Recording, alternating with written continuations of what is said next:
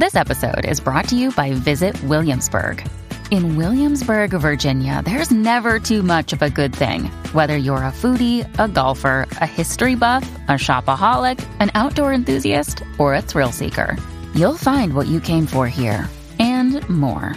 So ask yourself, what is it you want? Discover Williamsburg and plan your trip at visitwilliamsburg.com. Here's to the great American settlers, the millions of you who settled for unsatisfying jobs because they pay the bills. Of course, there is something else you could do if you got something to say. Start a podcast with Spreaker from iHeart and unleash your creative freedom. Maybe even earn enough money to one day tell your old boss, hey, I'm no settler, I'm an explorer. Spreaker.com. S P R E A K E R. Hustle on over today. Is it acceptable to go to Mickey D's just for a drink? of course it is. But good luck leaving with just a drink. It's more than a drink. It's a Mickey D's drink. And right now, a small Minute Maid slushie is just $1.59. So all you have to do is choose a flavor, like the tropical mango or strawberry watermelon, and enjoy like it's meant to be enjoyed. Prices and participation may vary, cannot be combined with any other offer. Ba-da-ba-ba-ba. Hello, everyone. Welcome back to the show. Anthony here, and I'm going to be doing a mini review on the 2011 film The Skin I Live In. This was written and directed by Pedro Almodovar and stars Antonio Banderas, Elena Anaya, and Marisa Paredes. Now, I am relatively new to Almodovar's films. He's uh, an acclaimed Spanish director, and he's probably the most respected Spanish director of the last 50 years or so um, since he burst onto the scene in the early 90s. And I honestly was pretty late to the game with his films. I had seen a couple of his films years ago, and then I don't know what, for whatever reason, I haven't watched many of his recent films until um, this year, where I, I, I watched his entire filmography in the month of February. And all I can say is the guy is amazing, and his films are really remarkable. They're truly original and unique. Uh, he has a great flair for visual style and color, as well as he is an excellent writer of character. Uh, his his films work because of the the characters. The, they're all character pieces. Some of them are ensembles. Some of them focus on one or two people, but they're all really well crafted uh, people. They feel very authentic to reality, and also he tackles all sorts of people from all all realms of life. Uh, and I think that now that I've seen all of his films, he is absolutely one of my favorite working directors currently. He's really terrific. So if you haven't seen any of Almodovar's films, I highly suggest you check them out because they're really, really something special. Some of my favorites of his are Pain and Glory, uh, which was his most recent one, Talk to Her, uh, Woman on the Verge of a, nervous, of a Nervous Breakdown, All About My Mother, and then this one, The Skin I Live In, which might be my favorite because of how. Oh, and Parallel Mothers, which came out um, two years ago. And Antonio Banderas and Penelope Cruz are, are regular collaborators with him. I believe he discovered both actors because um, I, in one of his early films, it's uh, Talk to Her. I believe, no, Woman on the Verge of a Nervous Breakdown. Uh, Antonio has a very minor role in the film, and he's super young, so I think that might have been one of his biggest roles up to that point. And then with Penelope Cruz, I believe he discovered her in their earliest collaborations together. So, two icons of both American and Spanish cinema um, brought about because Almodovar saw their potential and has made incredible uh, collaborations with them. Now, this film in particular is a, a, leading role by for Antonio Banderas, as well as uh, a strong supporting role by Elena Anaya, and a, a minor role for uh, uh Jan Cornet. Now, this film it's extremely successful. It has a thirty million dollar box office on a very small budget. Um, that's great for a Spanish film. They don't have the giant the giant American market out there, so uh, thirty million is very respectable. It's got really good reviews. Not great though, surprisingly, as one percent Rotten Tomato score and an eighty four percent audience score. So it's pretty much on the mark with both audiences and critics. It has a seven point six on IMDb and a seventy percent Metacritic score. I give this movie a nine out of ten. I think it's absolutely sensational. Uh, really, really shocking, um, terrifying, intriguing, mysterious, uh, surprising, funny at times. Uh, very dark humor, though. You have to have that kind of taste. And just, I've never seen anything like it before. In this movie, it has um, a very big twist. So, what I'm going to do is I'm going to talk about the film without revealing the twist, uh, without spoiling what it is, because that will ruin your experience. And um, if you haven't seen this film, I think you should add it to your watch list. So the film is about uh, Antonio Banderas' character, who is a, a surgeon who's um, experimenting uh, in the development of uh, man-made skin, artificial skin, that can pass as it's it's natural. It, it comes from the cells of um, real skin, and he's developing. He's trying to develop this new skin technology that is nearly impervious to all sorts of heat, um, resistant to you know insect bites. So uh, he's trying to look towards the future of making our skin uh, more uh, impenetrable and more um, more resistant to the outside forces of nature, uh, and also to prevent injury.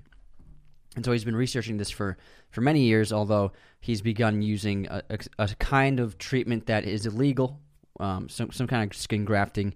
And so he's basically working privately in his own residence. Nobody really knows what he's doing. They see his work and his results, but he's basically lying about how he's achieving these miraculous results because he's using illegal and frowned upon means of research, which is, if anyone found out he was doing this, they would cut his research grant immediately, and then he'd just basically be screwed. And so, uh, this name, the, Antonio's character's name is uh, Robert Ledgard, and then uh, he goes through a series of circumstances, especially with his daughter, who's um, mentally ill, um, and he's been trying for years to uh, bring her back into society, um, get her to. Uh, she's been working towards integrating with other people, becoming a able to socialize with others, although it's very difficult for her. And then there's a couple other characters. So this this film starts out it's very mysterious because uh, Robert has a beautiful home. He's a, a, respected surgeon and medical researcher, as I said before. But he seems to he has this woman locked in his house. Now this woman, her name is Vera, and it's we don't know why she's locked in his house, but she's she's been held up in this room um, he's got cameras set up in this room. She has a weird like onesie on, a skin a skin toned onesie, and we just don't know anything about her. She's she's very beautiful. Um, she seems to have a lot of intelligence behind her eyes. Like when in these instances in these scenes that we see of her very quickly, you can tell that in a way she doesn't want to be there, but it's like it's almost as if she needs to be there. We're and we're we're kind of like left up like like you can't help but ask like what the hell is going on? Because there are signs that she wants to leave but then there are also signs that she's trying to stay as well. So we're just like confused and like extremely intrigued and very interested in what exactly is going on in robert's house. And uh, elena anaya the actress who plays vera she's terrific. She's uh, she steals every scene she's in she's the emotional pull of the story and who the audience connects with most of all because Robert, Antonio Banderas' character, he is basically a sociopath and he has uh, he's basically like a, a deranged doctor. One of the characters, his na- his um, housekeeper, calls him a mad doctor, like a mad scientist, because that's what he is. And I'll explain why in a little bit. And so that's basically the setup of the story. Um, the first act, surgeon uh, Robert, and then he's got this woman trapped and locked in this in this room in his home, and he also he watches her on, on his security cameras that he has in her room. It's just all very strange, but like so interesting. You're like, I need to find out how she got there, why she's there, why he's obsessed with her, and what exactly the story is. So it, it's Almodovar hooks you so well into the story, and a lot of his films I would say nearly all of them. There's a couple that don't work this way, but most of them they bounce around times like a Tarantino style. So he'll have scenes that like set up the story, and then he'll have scenes that flash back to certain characters and certain moments that give us more context to what's going on, who these people are. But it's not like a cheesy way of like flashing back to like someone's death or like flashing back to like a car accident or some tragedy. He's more he's more so flashing back to uh, understand who these people are, what their motivations for whatever they're doing in the in the current timeline, and also what I like about his filmmaking too is his movies generally take place over long periods of time, um, and this one's no different. Where it'll be like uh, you'll have like 20 minutes of a of of the film where it's like a day, and then it'll cut to like four months later, and then we get the next bit of the story, and it it allows him to make these like epic in scope stories uh, because some of his films the stories are they take a while to progress. So I like how he, he he's not afraid to just jump up and be like, "Yo, here's four months later. Here's what's you didn't need to know anything that happened between this. We need to get to six months later." So I like how he's not afraid to bounce around time and jump forward in time because it's necessary to the to the way he lays out his stories. So, and if you watch his films, you understand what I'm talking about. It's actually very rarely done these days to to regularly jump forward that far in time, but it really works the way he writes his films. Now, this film, um, beautiful production design, great sets, great costuming, uh, excellent story, uh, terrific cinematography. I think it's his. I think it's Almodovar's best looking film. I think he might. It might be his biggest budget too. And and, and Antonio is really astounding. He was nominated for an Oscar in Almodovar's film Pain and Glory a few years ago, and he's it's pretty rare for foreign actors to get nominated for Oscars. I think in part, I mean, they obviously oftentimes deserve it, but they get um they just don't get the recognition they deserve from the Academy. Antonio's different because he's a celebrity in America. So I think he, I think he's more likely to get nominated, and more, it's not like because he's a celebrity, but he people are more likely to watch his movies because he's famous. You know, he's he's Zorro. He's he's huge in America. Everybody knows Antonio Banderas' his name. Uh, uh, at least any, everyone born before like 2000. And like we grew up loving the guy. But as a kid, I didn't realize how great of an actor he is. And he really is a highly talented, extremely impressive actor. This is one of his best performances. Although Pain and Glory, I think, is his best performance. And I would say that he should have actually won the Oscar that year. I think it was three years ago, four years ago, that Pain and Glory came out. I think 2019. I think he should have won. He's really incredible in that film. So if you're gonna watch some Almodovar movies, um, start with Pain and Glory. Might be a good one to start with, and this one too, because this one is really crazy.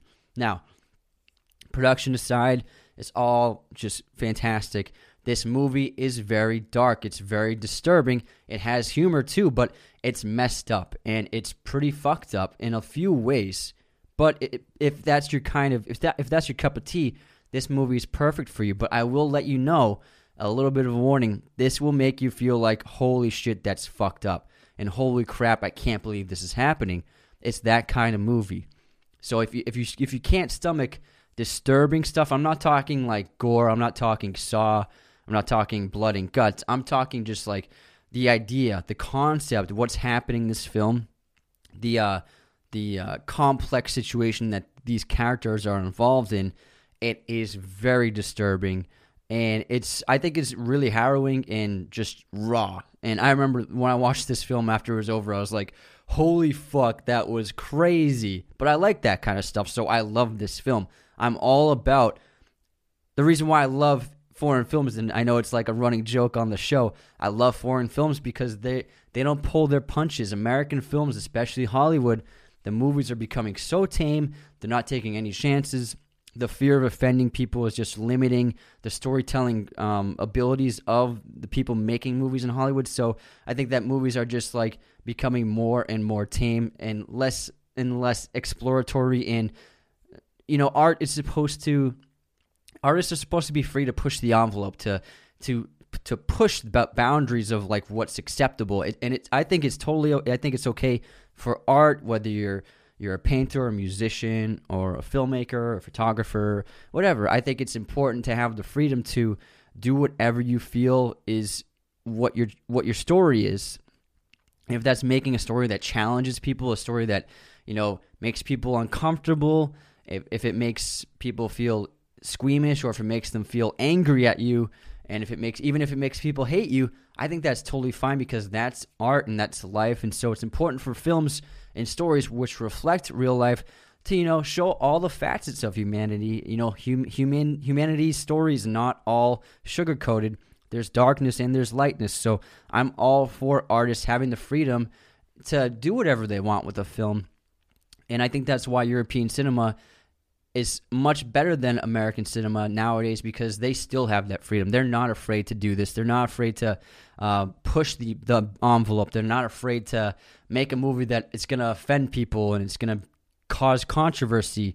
You know, there are a lot of European filmmakers who do that on purpose. Like they want to drum up controversy and they want people to attack them because they think that, you know, that's true art. You know, we shouldn't be all um, in our safe spaces, you know, kitty corners, you know, um, the bowling alley with the uh, the walls on the sides, the bumpers. Like life is messy, so it's okay for movies to be messy too. And if if you don't like those kinds of movies, then um, just don't watch them. That's what my opinion is. And especially with European cinema, they have just this fearless attitude of telling these amazing stories that are difficult to watch. And this is one of them.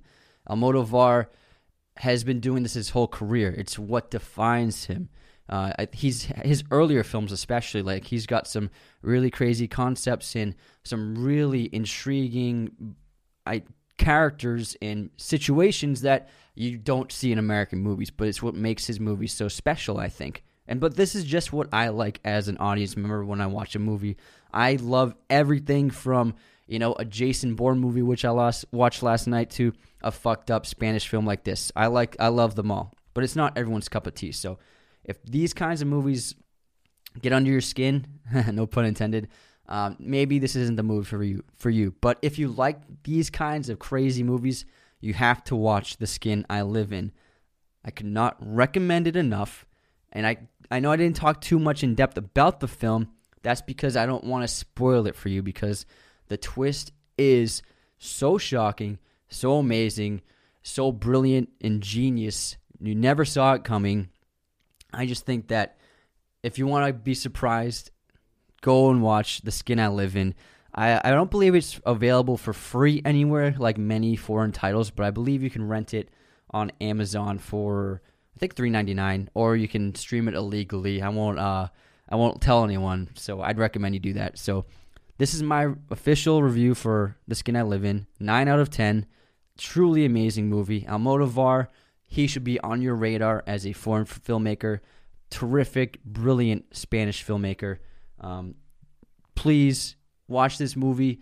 It'll make you. It, you'll ne- you you won't stop thinking about it. I I watched it a month ago and I'm still like, man, I can't believe that happened in the skin I live in. Like to this to like yesterday, I said that to myself, and that's why I did this review because I'm just like, man, I can't believe this movie. It's unbelievable. Uh, but anyways, thank you for listening to to my rant on this amazing film. We actually have some great episodes coming up. So we just did a Jackie Chan episode on Monday, and then tomorrow we have a very special Harry Potter episode. We haven't talked about Harry Potter in a while. Uh, we've been trying to space it out so that we're not like too Harry Pottery, but we are very excited for you to listen to our episode tomorrow. We're do we're talking Harry Potter father figures, and so if you're familiar with the books and the movies, you know that he has a lot of father figures that he he um, looks up to up to in place of his deceased father, who he never met, and so James and I had an awesome discussion about all these amazing characters that JK came up with and the terrific performers that played the characters in the live action adaptation. So I hope you enjoy that episode. It'll be out first thing tomorrow. And in the meantime, thank you for listening. Remember, subscribing, leaving reviews on Apple Podcasts helps us out so much. And if you want to join the Patreon for extra perks and bonus episodes, feel free to do that. It all helps us out so much, and we really appreciate you all. Take care. When the global supply chain is strained, one essential transportation network continues to keep the economy connected 24 7. That network is Freight Rail. We're increasing hiring and capacity, all while investing more than $20 billion per year into our network to improve reliability every day. We never stop working to better serve our customers because Freight Rail works.